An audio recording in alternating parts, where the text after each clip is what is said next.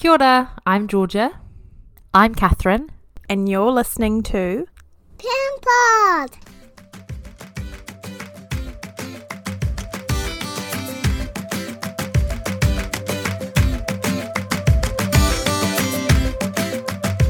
Kia ora, lovely listeners, and welcome to this week's episode of Parent Pod. So today you just have myself because um, our lovely Georgia is taking a much, is it much earned, well earned, couple of weeks off for her big day, which is very exciting. I would love to say though, good luck to Georgia and Tomo. I'm sure she won't mind if afterwards we put up a picture of how gorgeous I'm sure she's looking in her wedding dress.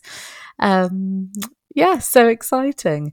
Now, on to today's episode. So, one of our most listened to episodes has been uh, the one with Rebecca from Nourish Therapy, who is an OT looking at things like fussy eating and starting solids and just making that feeding and eating experience a lot more pleasurable, I guess.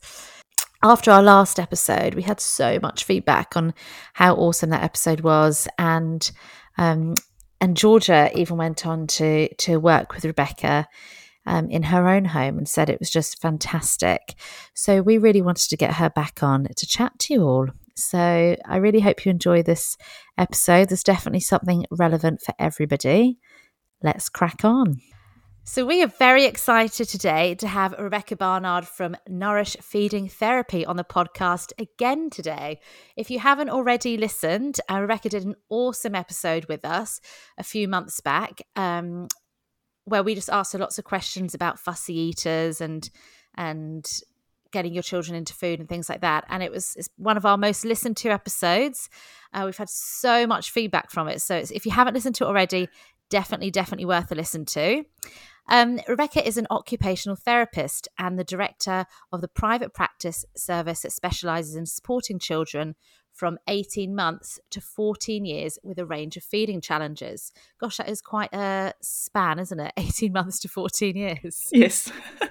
yeah. Yes, it is. Um, so, Rebecca very kindly agreed to answer some of your questions that you sent in on our Instagram stories last week. So thank you so much, Rebecca, for agreeing to do this. Thank you for having me back. I'm I'm happy to be back. First question we had sent in is, and we've had this question in a few variations from a few people. When should when should I be concerned about my child's fussy eating? Great question, and is probably one of the most common questions I suppose that we we would actually get. Um, I yeah. guess it's easy enough for us to put a kind of time frame on it and say, you know, the fussy eating in quotation marks period shouldn't really last more than three months, but definitely if it's okay. going on for more than a year or longer, then it certainly is something wow. that we need to, you know, be looking at because that's a really long time to be struggling mm. with food. And if it is a struggle for that long, it's just going to take that much longer to uh, come out of that pattern and out of that habit and try and change that routine. Um, but there's certainly some of our little ones who have struggled with food right from day one. You know, breastfeeding right. or bottle feeding or tube feeding or anything was was really hard. So there's kind of it's easy enough for, for us to say that those that time frame is what we would be looking at. But I guess from a parent who has a child where they go, oh, I don't know if we need more support or where we're kind of at with that, mm. definitely some kind of, I guess, framework guidelines would be if the child has less than 20 foods and and I mean okay. like only foods that they will have. There's no other foods that they will accept and that number just keeps going down, um, never mm-hmm. never up, is always always going down, is certainly a flag for us that we, that we need to look into it and find out what's going on. Um, if there seems to be just a general sense of anxiety or fear or worry either at meal times or when food is offered or in social situations mm. like birthday parties if there's any of those situations where you can just see your child is really anxious and they don't want to eat and they don't want to be involved in those situations, then that's kind of when it, I guess, crosses that line to become maybe more than fussy eating and something that we need to look into, especially, you know, if we're a toddler age, there's birthday parties every weekend and social events yeah. and all of these things. So that's certainly a flag for us that we that we want to be addressing it and finding out the reasons why because that's a that it, I guess it's when it becomes impactful on your daily life and mm-hmm. when you can't do the things that you used to be able to do or that you want to do is really when it mm. yeah is more than just fussy eating um, and that, and it can yeah. be more than just fussy eating you know we work under a feeding framework so you know there is it can often be more than just fussy eating mm. yeah. and i guess it does start to affect the whole family quite quickly doesn't it yeah, and that's often the messages I get is, oh, it's now dinners or breakfast or any meal is just awful and it's really hard and everyone's in a grumpy mm. mood and no one wants to be there and it and it yeah then then becomes this just really vicious cycle and it's really really hard to to break that without you know any any further support or anything. So yeah it can then start to impact the whole family which is yeah really hard Yeah, really, mm. really hard, especially if you have like this ideal of what you want meal times to look like and you're so far from it. Yeah. Exhausting and overwhelming and parents are just yeah, don't know don't know where to go or what to do next because like you say mm. they often go i just want us to all sit together at the table and it's like i yeah. want that too let's get there let's let's work on work on it but trying to do it on your own is oh yeah a lot mm. Mm. okay gosh yeah so those are some some great tips. And would you say that the amount of time people should wait then is different depending on the age of the child? Yes, I would say uh, if it's under 18 months, if the child's yep. under 18 months of age, sorry, um, and the feeding challenge has been going on for more than three months, then we mm-hmm. definitely need to, or actually probably even more than two months, we definitely need to intervene because okay. we're kind of in that early period. And when we're mm. under 18 months, is usually a flag that there's something medical or sensory or something else ah. going on because essentially under 18 months it's not going to be behavioral because yeah we're not in okay. that that brain development um, so mm. there's going to be something underlying that so if it's if the child's under 18 months kind of yeah anywhere from one to three months, really. Um, but then if it's kind of mm. that over 18 month period, we know that children will go through a phase between 18 months and three years where they have periods of not wanting food or periods of you know the fussy eating um, but again that should only really last a couple of months so in that period if it's lasting longer than that then we need to um, intervene and then if it's kind of past the three four five age, um, then yeah, we really need support because it's often yeah. often would have started from really early on, and it's this. Mm-hmm. Um, they the parents would have been told, oh, they'll just grow out of it, and we're now seven, yeah. we're now seven, eight, nine, and we haven't grown out of it. So oh, it's yeah, oh my gosh, yeah, yeah, it's a long time to be struggling. It's a really long time. Yeah. Okay. Yeah. So so int yeah, mm-hmm. nip it in the bud sooner rather correct. than later. Yeah. if we can get it as early yeah. as possible, it's obviously going to be a lot easier to to treat and to work with than yeah. than down the track. Yeah. Yeah. Oh, that's great advice. Thank yeah. you. So our next question, I'm sure lots can relate to. What do we do about family members who put pressure on the kids at meal times? I'm gonna hazard a guess we're talking about boomers here. Uh, that's how I assume the question is. yeah. yeah. are we talking like grandparents and other extended yeah. family members um, at the table? Because I know that's a lot of uh, with my families. That's often who we're working with yep. as well with those kind of um, questions. Because obviously, I guess firstly to acknowledge their meal times were so different to what yeah. they are now. You know, they for them, I guess even for a lot of us still, it was sit at the table, you have to finish everything on your plate.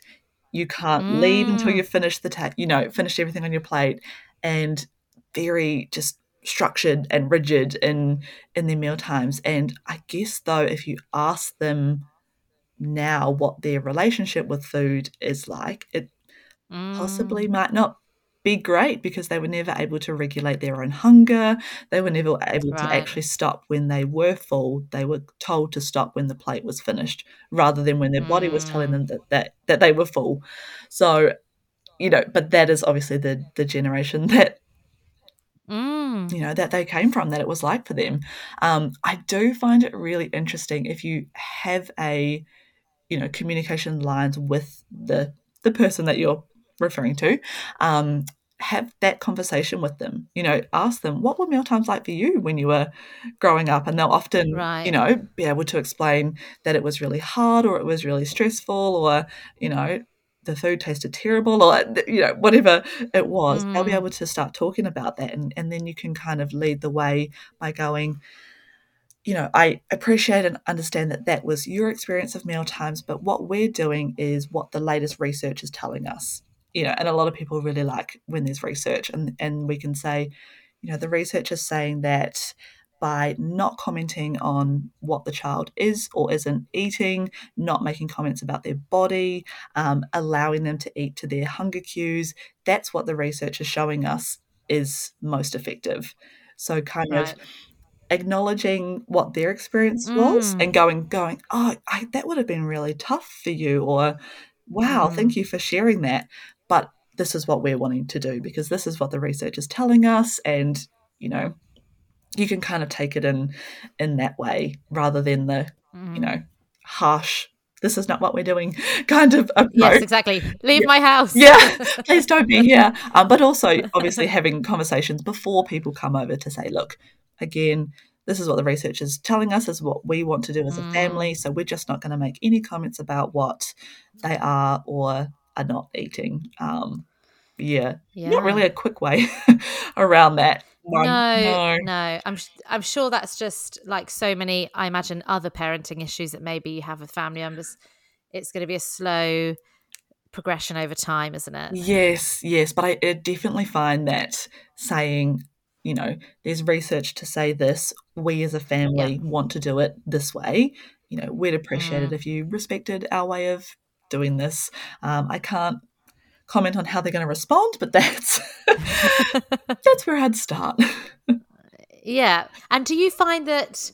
Um, do you find it that quite often families would maybe involve the grandparents in some of your sessions as well? Yes. Yeah, once right. they can kind of see what we're doing and see that it's working when we do it in this way, they often go, Can we bring mm. the grandparents in? I go, Absolutely, because you know, their grandparents are often there for most meals sometimes, or mm. they're there for really important meals. So when we can actually show the grandparents that we're doing their, you know, we're approaching food in this way and it's really working for them, we're going to continue that. So we'd love you to be involved in this way and kind of giving the grandparents some tools that they can use so that they kind of aren't going back to their natural responses, which is finish your plate, keep eating, you know, making those kind of comments, giving them some new language yeah. as well, um, is really yeah. helpful. Mm. Mm. Yeah, that's true. They need to feel equipped, don't they? Kind of empowered to be able to use that language. Yeah, and actually, like you say, sometimes just giving them some language that they can use or something that they can do at the table. You know, whether it's a new play style of, um, you know, something to play with food or whatever it is, but giving them something to do um, from our sessions, mm. yeah, is often really helpful. Mm. Mm. Um, so our third question we have is: uh, When my daughter tries something new, should I make a big deal about it and praise her, or not make a big deal out of it? That's such a cool question. Um, I guess because it's, I guess again, like it's almost our automatic reaction to go, "Wow, that's so cool! You took yeah. a bite, amazing!" That's what we want to do because that's what we're feeling on the inside. Um, but often for children with high anxiety around food, or you know, the fact that they've tried a new food clearly is a, a big deal in this in this situation. Um, so I'm assuming that there's maybe some anxiety or some fear or worry or something around the food. Um, in this situation and in most situations, it's best to what I call party on the inside.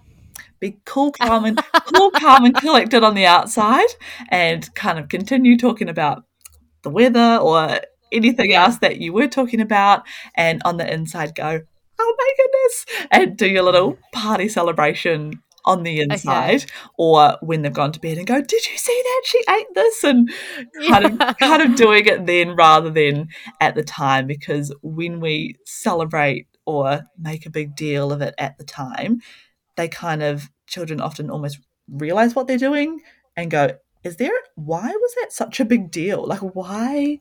Right. Yeah. Why? Why was that so important? I just ate a piece of fr- fruit, or I ate a new cracker, or you know, they kind of can't see why it's such a big deal, and then kind of don't want to do it again because you don't want that response all the time. Okay. Yeah. Yeah. yeah. So, and I, I guess where do you go from there? you know, how are you going to make it bigger and bigger each well, time? That's exactly it. Because at some point you're going to be buying toys every time they yeah. take a bite and it's like we can't we can't be doing that because i guess we want no. them to develop the internal motivation that oh i actually tried this food because i wanted to and i like it and not because mm. mum's cheering and screaming at me going that's amazing because they just they don't see it they don't see yeah yeah so celebrate on the inside have a little party on the inside but cool calm and collected on the outside it's really hard to do. Advice. Yeah. yeah, really hard. yeah. Oh, great. Yeah. Um. So next one is for a much younger baby. Could you give me some tips if solids are not going well at eight months? Breastfed baby was taking some purees from six months, but now not at all. We're offering finger foods, but they're really not into it. Please help. Oh gosh, yeah. Um, my first, like I was saying before, under 18 months, I really want to be ruling out if there's anything medical going on. Um, okay. Often at that age, it might be something to do with our ears or nose or throat, that kind of ah, pathway. Okay. Um, is something blocked? Are we having some kind of uh, intolerance? Because it, you know, obviously an allergy you would know, but are we having an intolerance, yeah. the delayed response to food, constipation maybe. Um, yeah, my first my first thought is kind of going through ruling out if there's anything medical happening, um, and that might just be a trip okay. to a trip to the GP to say, look, we we've started well, but now it's not working. You know what's kind of going on, and getting a full medical check first would be my first place to start. Um, some other things that I'm kind of thinking are you know, are we sitting together? Are we are you modeling food? Because often uh, okay. because eating is a you know, eating is learnt. We don't kind of just naturally know how to eat. We have to learn to eat through watching other people eat. So I guess just making sure mm-hmm. that you're modeling and having them at the table, whether they're eating or not, but having them at the table so that they can actually see how to eat because sometimes it might be a case of you're giving me this foods and that's all well and good but i don't know what to do with it um, so mm, providing some mm, modeling okay. by sitting at the table and you know eating with them whether they're eating or not um, under i think i might have said last time a lot of people kind of say that food under one is just for fun um yes okay yeah yeah which I don't I don't love um, food. Yep. Food under one is more for skill development. So I guess if right. if it's a if we're a breastfed baby, um, I would be focusing more on just exposure rather than volume for now.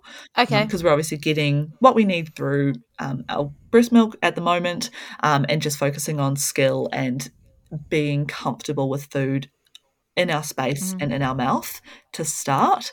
Um, definitely seating is something I always talk about. Um, make sure that they're in a nice, comfortable ah. seat, that they've got some foot support, some back support yep. um, as well, because sometimes it's a case of they're not supported. So they, you know, obviously at that age, we're kind of developing the trunk strength and trunk control. So we you know might need some extra support with that um mm. yeah it's it's kind of a little bit not what, what a quick answer a little a little bits of everything mm. um also i guess breastfeeding after food rather than before so that we're not filling up on uh, okay on milk um but yeah i'd go medical first roll out anything medical um, and then make sure you're having meals together in a nice seat and that you're modeling food. If you Okay. get to 10 months, nine, Yep. nine and a half, 10 months, and we're still the same, um, reach out for support because Right, yeah, we okay. kind of don't want to get past that 10 months, nine, nine, 10 months time. Um, so give those a try, do the medical piece first, and then see if you can make those changes to meals. But then, yeah, if we get to 19 months, we kind of want to Mm, find out why. Yeah, yeah, nip it in the bud. exactly. Ah, Yeah. Okay. Because otherwise, it's just a long time. Yeah. Oh, it really is, and it's again going back to what we were saying at the start. It's I guess then parents start to get stressed too, don't they? If it's you know yeah. unenjoyable, and you start to worry, don't you? And then it's just a vicious cycle. Oh, exactly. And trying to break that cycle is very hard. So I'd rather try and break it earlier rather than Mm, rather than later. Um, but yeah, give those a try first, and then if we get to nine and a half, ten months, then yeah, reach out for some support. And with the seating, I don't. Are you allowed to? Um, are you allowed to give names of high chairs that you'd recommend? I can, yeah, You can. okay. yeah, yeah. Um, I guess firstly, it's just making sure that we've got some foot support. Um, Yep. Because it's kind of like being on a roller coaster. You can't really eat if you're on a roller coaster, so you need that Yeah. it, that's kind of what it feels like if you don't have foot support. So we need foot support. We need to be have some back support and be kind of at, you know, table height, I suppose.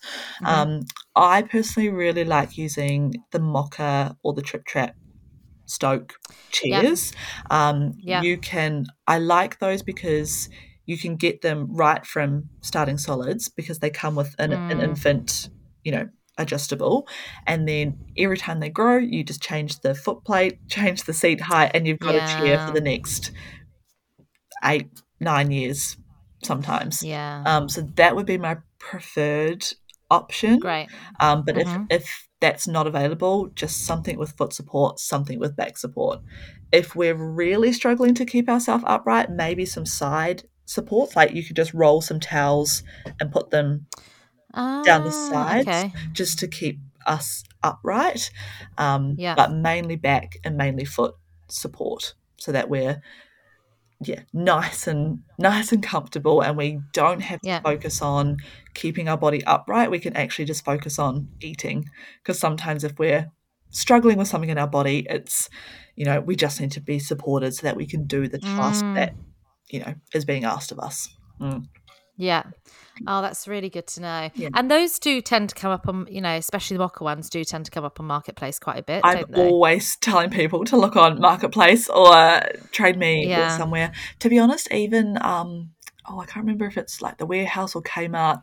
They have, I guess it's a non-labeled option, but it's exactly the same chair Yeah. as well for kind of half the price. Um, so that you know Mm. could be something for some people as well. Yeah, but I, I guess I like Mm. it because it's a chair that will last so long, like such Yeah, long it's worth the it's, it is worth the investment, isn't it? and it really is worth the investment. Yeah, but definitely look on marketplace and you know secondhand options first. Yeah. Yeah. We went through I think three different high chairs with our first. Um like some we borrowed from like hand me downs from friends and stuff, which was great. Thank goodness we didn't have to buy them. Mm. Um until we then discovered um the Tripp Trapp. Uh-huh. I'm like, okay, this is what Yep. you just he just was so much happier. Yep, yep, absolutely. And I think sometimes with the high chairs in particular, as we get older, they obviously children want some independence and some freedom, and they kind of feel a Mm. little bit trapped when they're in those Mm, like high chairs, and they're like, no, no, I want to not move away from the table, but I want to be able to move and not feel like I'm kind of restricted in in these. And with the with the Tripp Yeah. you know, like you've got the infant adjustments, and then when we don't need that, you just take it off, and you've got your chair. so yeah. yeah, yeah. yeah, It's so true about the independence because I think they love even the fact that when we say dinner's ready, you know, they run to the chairs and hop up into them themselves and hop out of them at the end. They really like being able to do that, which completely would have taken for granted beforehand. totally. And like you say, when they're in the high chair, I have to wait for someone to be finished with their food to then get me down and to put me up. Like it Mm. just there's another layer. But like you say, they're excited when they get to come and sit at their own chair at the table and they get to do that Mm. for themselves. So, especially around that 18 month to three year period when they might be going through those periods of fussy eating, um, that's, you know, a nice, easy um, thing to add or change um, to make things a bit Mm. easier. Yeah. Oh, that's really good to know. Thank you for for adding that one in. um, so the next question is when should my toddler eat independently with cutlery? They're 18 months old and still love being spoon fed. Mm. Um, I guess the kind of it's a hard one because there's recommended ages, but you kind of want to go with what your child feels like and how they're developing and all the things. Um, but they they tend to say that around 18 months to 24 months is when we might start to use cutlery. Um, but even then, not really proficiently because we're we don't quite have the motor skills for it yet. Um, but it might be something that we become interested in. I guess a way Mm. of if it's something you're wanting to move away from spoon feeding, maybe moving to more of a finger foods, you know, foods that don't need Okay. a spoon so that, you know, they're starting to develop some independence in that way that they, oh, I don't have to rely on someone being there to feed me. I can actually Mm. Feed myself, whether it's cutlery or not, but I get to feed myself if they're the child's able to manage solids. Um, you know, if they just need purees, then it's a kind of different different story. But assuming that they um, are moving to to solid foods, so start there. So have just like kind of finger foods that they can manage themselves so that they're independently feeding. And then I would start Yep. to just have some spoons on hand, like just have them there so that they know that they're there. They can see you eating, you know, with your spoon so that you're modeling what to do, but they've also got it there if they choose to to pick it up as well. One thing I want to add on spoons, children like to throw spoons, right? They like to get this Oh, yeah. yeah, they like to get their spoon and go, oh, I wonder what will happen if I throw it to the floor. They throw it to the floor. Oh my gosh, it got picked up and brought back to my chair. That is so cool. And then they're going to keep doing that because what a fun game. You know, Yeah. like, that is so cool. Um, so, what I would recommend is have three spoons. Once they're Okay. gone, they're gone. Just the three spoons. Ah. Yeah. And that you mean three spoons on their tray or on the table in front of them? Yeah. Or just Uh, kind of one at a time, but you know they, Oh, they yeah. know that there's three spoons, so you might have them on the table, and then there might be one on their tray, um, and then when that one goes, there's one more, and then when that one goes, last one, and then we're eating with our fingers. Um, ah, that's okay. just an additional. Otherwise, you're going to be sitting there picking up a spoon for yes. a long time. so Yeah, yeah, Okay. just something. a Gosh, bit- that's a great tip. Yeah, just something a little bit extra on that. Basically, just don't waste your time picking up spoons. Um, but yeah, so I'd, I'd have it there. So I'd start with the finger foods, then I'd have the spoon there, and I'd be modeling. I would also be doing some spoon play away from the table if it's you know something that you're really Right. wanting to work towards. So you know if you're doing a pretend kitchen or if you're in the sandpit or whatever it is you've got, doing some spoon play then so that they get comfortable with the spoons. And then when it comes to the meal, they Mm. go, Oh, I just played with this not that long ago. Um, so I'd kind of start the progression that way. Um, I guess there's also an element of um, cultural and society expectations on cutlery.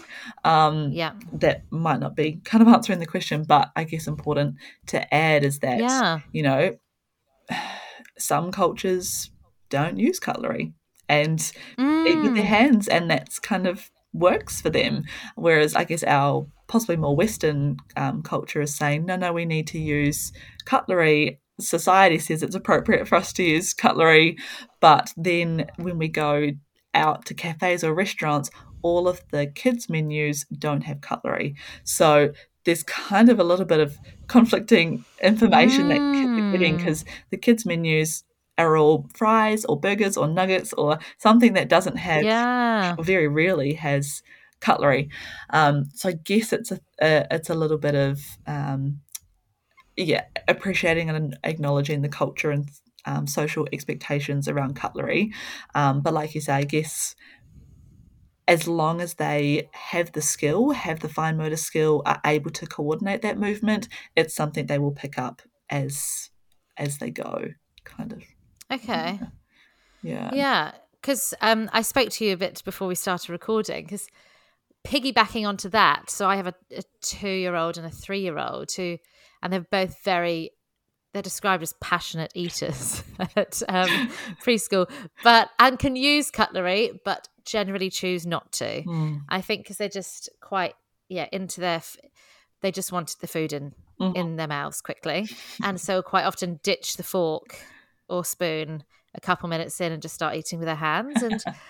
And we've been fine with it. And then recently, when we've eaten out a few times, we thought, oh, should we be insisting on them using cutlery, Mm. especially for our three year old getting older.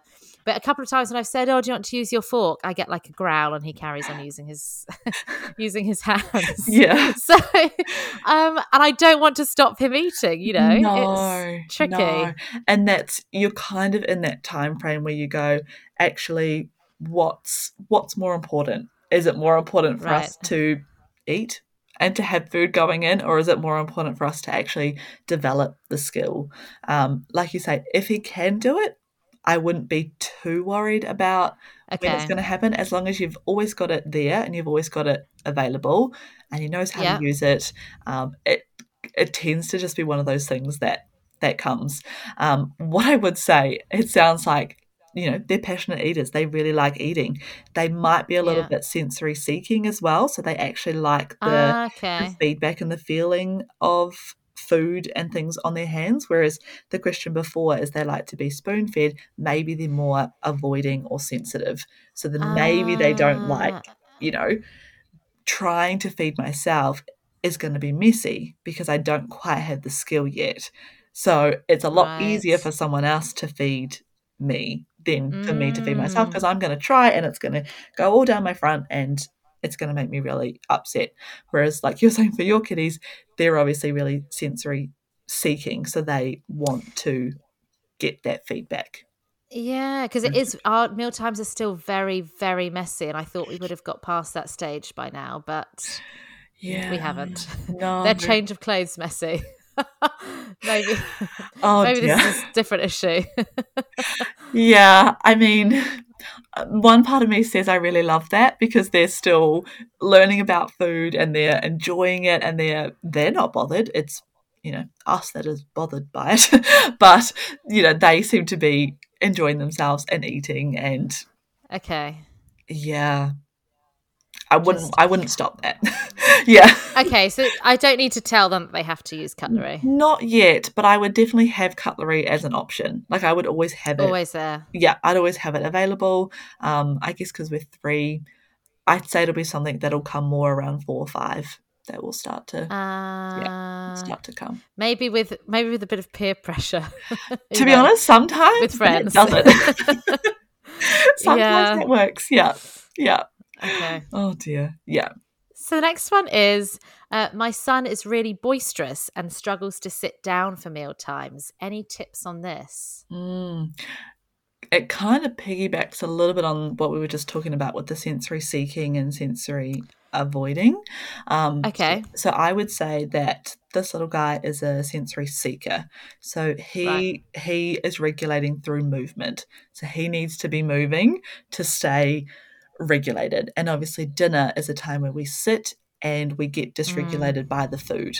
So he needs to be able to move in order to attend to the food because Mm, a lot of the times food because it has its own sensory preferences is really dysregulating for a lot of kids so he needs to okay. he needs to be able to regulate in order to tend to the food so what i would say is before meals you know 5 or 10 minutes before meals do a if possible do a high movement activity. So whether that's if you've got swings or trampoline or bike ride or rough and tumble crashing whatever it is whatever you have um, available but do that before meals. So that he's going to regulate there and then he's going to be able to tolerate sitting for a little bit longer at the table. So do that kind of movement beforehand and then come to the table. I'd try that first and see how he goes with with that.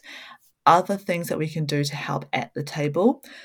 Um, I sometimes suggest a wobble cushion, but I want to disclaim that if the child might be struggling with some core strength or okay. you know, has maybe a bit of low muscle tone, that that won't be appropriate. But if they're a real sensory seeker and have really good muscle tone and really good strength, that will be fine and a good way for them to regulate. So you'll see them sitting there wiggling while they're eating, but ah, they're regulating, okay. and that's that's okay. So that only works for some people, but I'd say in this case it probably would help. A wobble cushion. Okay. A wobble cushion. That's just a Kmart ten dollar thing as well. Ah, okay. Um, I don't actually know how to describe it, but it's yeah. Uh, I think they use it in exercise, and one side's a bit spiky, and then you pump it up and it wobbles. I don't know how else to describe that. Ah, um, okay. But yeah, so maybe that might help with meals, and then another part would be smaller meals, like shorter meals. Sorry. Right. Rather. Okay. So if we're if we're currently at 20, 25 minutes and he's really struggling to sit still, can we chop it back to 15? If that's still too much, can we chop it back to 10? And actually just focus on regulating before, regulating during, allowing him to eat because he'll eat when he's regulated. And then when he's done, he's done. The meal's, you know, he's finished. Because as soon as he moves past that 10, 15 minutes and moves into a dysregulated state, mm-hmm. he's not eating anyways. There's not he's not going okay. his body's not going to want to eat. So focus on kind of I guess high quality, shorter meals, but mm-hmm. regulating before and regulating throughout if if we need. Um, and then I guess potentially some children, like you were saying before, uh, your children might regulate through the food itself by touching it or with bigger flavors or with more crunchy things. So there's potentially mm. um, a piece to that that we need to look into. Ah, uh, okay. Yeah. Uh, but I'd start with these pieces. Yeah. Okay. Mm. And do you see um do you see like a, a a specific age that you see a lot of that kind of not wanting to be sitting at the table? Yeah. Um I would say I would say around 2 to 4 would probably be the main. Okay. yeah. So your age, your current age. Um. So yeah, that kind of tends to be the the main the main age that they do that purely because you know their bodies suddenly ha- can move. They suddenly have these skills that they can move, so they want to move, and they're also trying to learn how their bodies regulate and how that feels and what that looks like for them. So, yeah, around that two to four when everything else is going on for them. Correct. Yep. yep. Correct. yeah. It's such a oh, it's a beautiful time of child development, but it's also really, really tough because there is just so much happening in the brain and body. It's mm. oh, it's enormous, enormous. Yeah. yeah. It, they are just so busy learning, aren't they? Absolutely yep. everything all day, every day. Totally. Yeah. And their brain wants yeah. them to keep learning and it wants them to keep exploring and seeing things. So, yeah, they're just going to be busy. yeah. And eating, gosh, having to sit still for five to ten minutes. I know. What a you know, what a task. Like that's, yeah, that's a lot of us to ask. Outrageous. um, so we're on to our last question now, and again, I think this might be one that's applies to everybody at some point in their child's kind of feeding journey. So, what do you um, do if they don't eat anything you offer for dinner? Should you offer something else straight away or do you wait a bit? I don't want to get into a bad habit of offering more food, but I also don't want them to go to bed hungry. Oh, that's true. I I feel like this is probably the most common just question, like we were saying, of child development, like the most common question because it probably impacts all children at some at some point. I guess the first place to start, and I might have might have mentioned it last time, but it's a really important point, is something that we a framework that we call the division of responsibility. So it essentially says that caregivers have a job at mealtimes and children have a job at mealtimes. Ah, the caregiver's okay. job is to decide what's on offer, where it's had, and when it's had. So 5:30 at the table, we're having tacos or spaghetti bolognese. Okay. That's all the caregiver's job is. Right. It then becomes the child's job to decide what they eat, if they eat, and how much they eat. Which, Uh-huh. yeah, is real a really tough one, but really helpful in a long term uh, supporting the child's relationship with food and you know their autonomy and independence and all that kind of thing. It's really really helpful because children actually are quite good at regulating their own hunger and knowing what their body needs if everything's going well. So that's kind of the first point. I guess on that. Um, but if you feel like you're doing that and it's consistently not working, then I guess there's something underlying that we need to look into more. I guess my first Okay. point would be um, this the sensory piece again. Um, is there something? Are we dysregulated when we come to dinner and we're not able to regulate ourselves enough or in time to um, actually tend to the food? So, do we need to do that regulation piece before meals or during meals to be able to let our body know that it's okay to eat and that you know we can respond to those hunger cues? So, potentially, is there a sensory element? Um, also, acknowledging that at the end of the day, little bodies are really tired. Little bodies are Mm, exhausted. Like you say, they've been running all day, they've been busy, they've been playing, they've been learning. They're, they're exhausted. And what we tend to do is put our most complex, most challenging, most demanding foods at dinner time, um, which So true. kind of just a recipe for disaster, really. Yeah. Um, when we when we kind of put it like that, um, because their bodies are just not in a place to manage these foods because they're just so tired.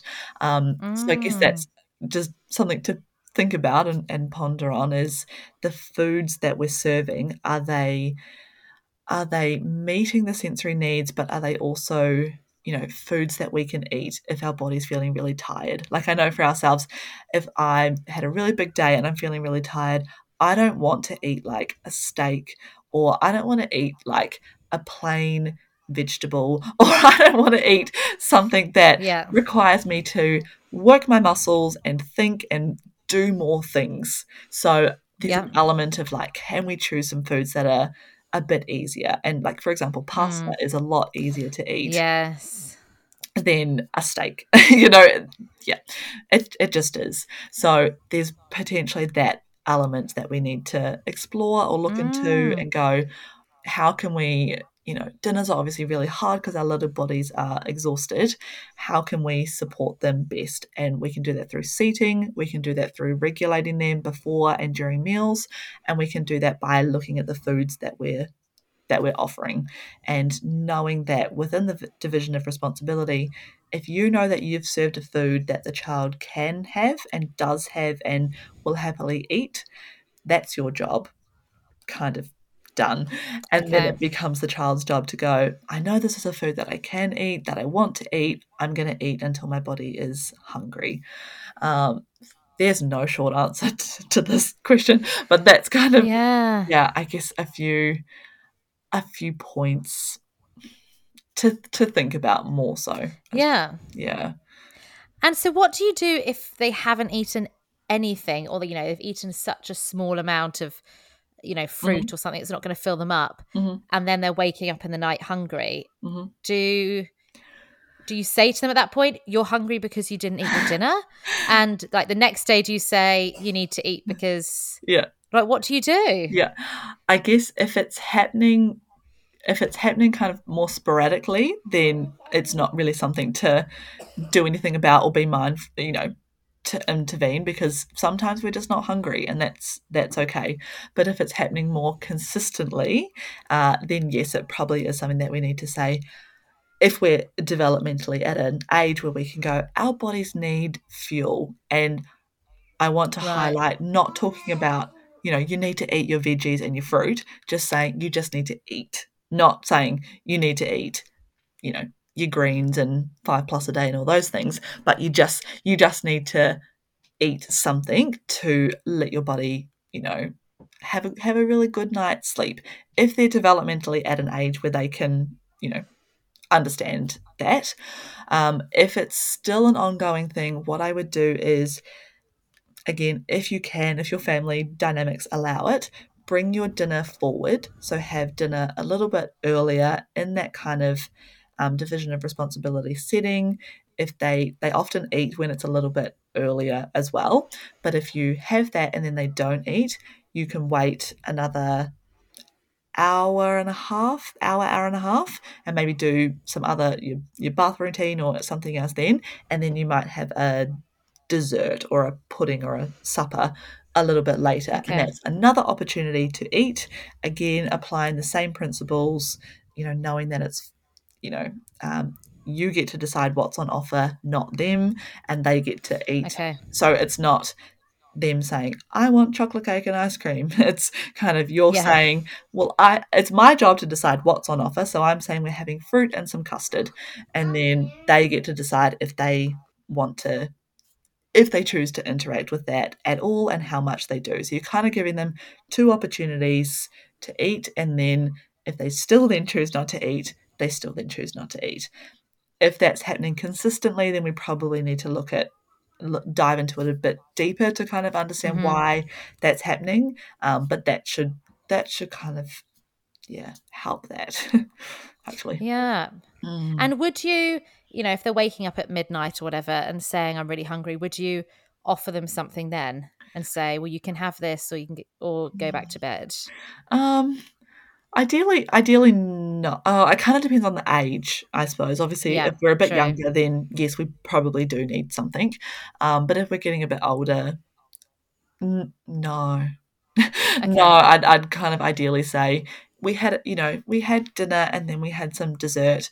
That was kind of your time to eat, and you'll see either the next day they'll go, oh, I was really hungry and I'm going to eat dinner tonight. um, yeah. Or it'll it'll keep happening a few more times and then that's kind of a sign that we need to look into it further. Um, right. but kind of depending on the age yeah a little bit as well in that okay piece. yeah oh definitely. Yeah but ideally no. Maybe some water. That, those are great tips. Yeah. yeah. maybe some water. And yeah. don't do it again. Let me sleep. Yeah yeah I, I need my sleep please yes. Yeah yeah. It's interesting like you reframing dinner in that way, you know, with it being at the end of the day and it being, uh, you know, a big deal mm. and trickier foods. Because I guess for the majority of adults, like I know for me, I really look forward to dinner. Yeah. so yeah. I think it's interesting to, to, I've never thought about the fact that, yeah, actually for children, they might not look forward to it like we do. No, no, because often if they're in that, you know, two to four particularly age, like we've just said, their bodies are so busy learning, playing, exploring, and working really, really hard. Um, and then we ask them to come and do another really hard task is yeah, yeah. They, they might not actually enjoy it as much as we do because obviously we can yes we might be tired at the end of the day but we still have some muscles um, strength and tone and things to hold ourselves up and to manage mm. those foods but if we're little we often can't so that yeah, that's often why dinner is is really hard for a lot of a lot of kids. Yeah. So interesting. Mm, it is, and it's yeah, just such a. I feel like I could talk about dinner itself for. Yeah. that's so interesting.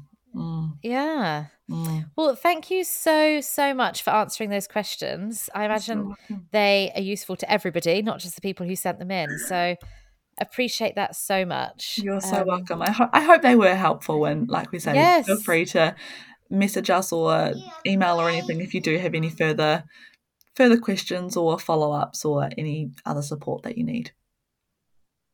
Thank yeah, thank you so much. And how can people find you if they do want some extra help with with feeding and eating and things?